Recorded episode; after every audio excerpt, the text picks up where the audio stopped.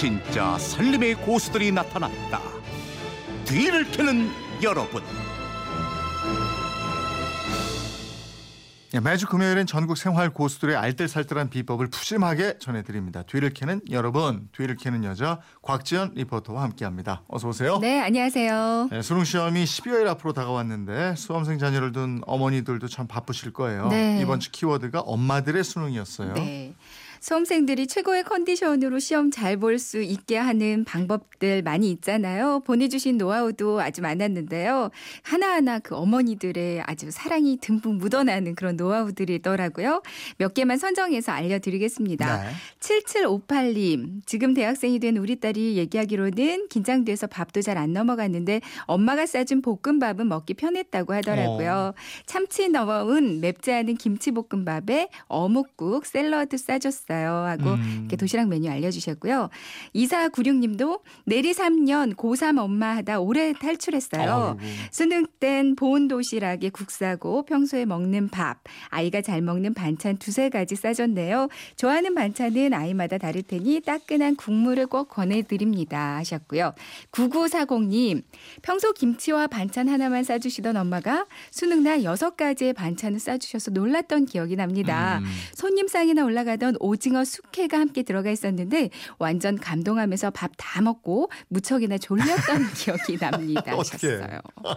졸리면 어떻게 이거 조심하셔야죠, 그죠? 주셨습니다. 네, 맞아요. 다음 비법은요?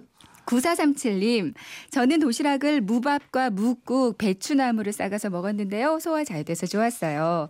미니로 안혜주님은 수능 도시락에 기름진 음식이나 식임 섬유가 많이 든 음식도 장에 부담을 줄 수 있어서 안 좋아요. 미지근한 물은 꼭 준비해 주시고요 하셨습니다. 음. 4684님, 보온병에 따뜻한 대추차 넣어서 보내주세요. 따뜻하고 달달해서 마음이 차분해지는데 도움이 될 것입니다. 저는 대학교 1학년, 3학년 엄마네요 음. 하셨어요. 입시 한파가 찾아올 수 있으니까 보온병은 꼭 챙겨주시는 게 좋겠고. 같아요. 그리고 네. 죽수만 안 된다면 소화 잘 되는 죽은 괜찮은 것 같고요. 네네. 미니로 정미래 님도 저희 아들과 딸은 수능 시험 보는 날 아침에 전복죽을 끓여서 보온통에 넣어서 줬더니 따뜻해서 맛도 좋고 속도 편하다고 좋아하더라고요. 음. 시험도 덕분인지 잘 봐서 둘 다 대학도 척척 붙었답니다 하셨거든요. 네, 네. 근데 이런 분도 계셨어요. 음. 1092님, 전 제가 장이 예민해서 엄마가 수능 날 점심으로 죽을 싸줬어요. 다행히 소화는 잘 돼서 장 트러블은 없었는데 문제는 배가 고프다는 거예요. 음. 3시, 4시가 넘어가니까 배에서 소리가 날 정도로 꼬르륵거려서 집중이 안 되더라고요. 수험생 여러분, 점심 든든한 걸로 먹고 죽은 금방 배가 고파진다는 거 참고하세요 하셨습니다. 예, 너무 배가 불러도 안 좋고 또 배가 고파도 집중 안 되고 그죠? 네, 맞아요. 다음 비법은요?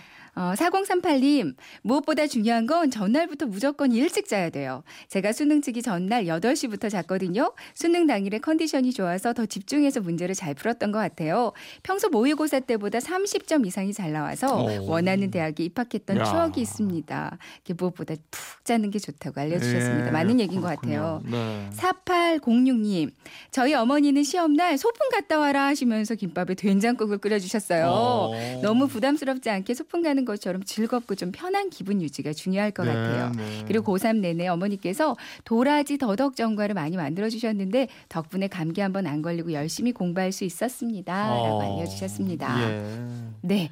그리고 또 1519님도 알려주셨는데요. 수능 앞두고 요즘 저는 아들 어깨 마사지를 자주 해줘요. 공부하느라 힘들었는지 어깨가 많이 뭉쳐있더라고요. 수시로 스트레칭도 같이 해주는데 그럼 잠이 잘 온다고 좋아합니다. 라고 알려주셨습니다. 1467님은 우리 아들은 지가 알아서 갔어요. 신경 안 썼더니 공기 좋은 곳으로 알아서 갔어요. 네. 그러셨고요. 그리고 1465님도 알려주셨는데요. 울 아들 내년 수능 보- 시험 보거든요. 그러니까 내년에도 수능 전에 이거 꼭 알려주세요. 예. 나이를 먹어서인지 다 까먹거든요. 라고 음. 알려주셨습니다. 8679님도 수능이 며칠 안 남았는데 고3 아들 오늘 고교 축구 전국 대회 나갔어요. 엄마 속 전국 터집니다.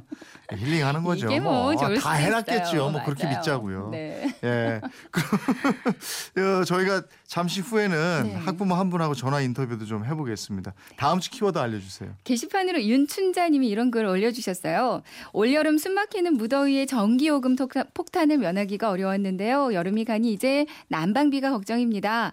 대부분 가정마다 난방비 줄이는 노하우가 있을 것 같은데 난방을 어떻게 트는 게 효율적인지 난방비 아끼는 노하우 부탁합니다 하셨어요. 그러니까 난방비 최대한 아낄 수 있는 노하우. 저는 저희 집 현관에 중문을 일부러 달아놓기도 했거든요. 아. 예. 이런 거 말고도 여러 노하우들이 많이 있으실 거예요. 특히 우리 그건 이렇습니다. 청취자분들은 좀 알뜰한 분들이 많으신 것 네, 같더라고요. 네. 노하우 많이 많이 보내주세요. 야, 얼마 전에 에어컨 뭐 절약하는 방법, 전기 절약하는 방법 했는데 이제 또 난방비예요. 네, 걱정할 게 예. 많습니다. 오늘 노하우 보내주신 분 저희 푸짐한 선물 어, 드리도록 하겠습니다. 지금까지 뒤를 캐는 여자 곽지연 리포터였습니다. 고맙습니다. 네, 고맙습니다.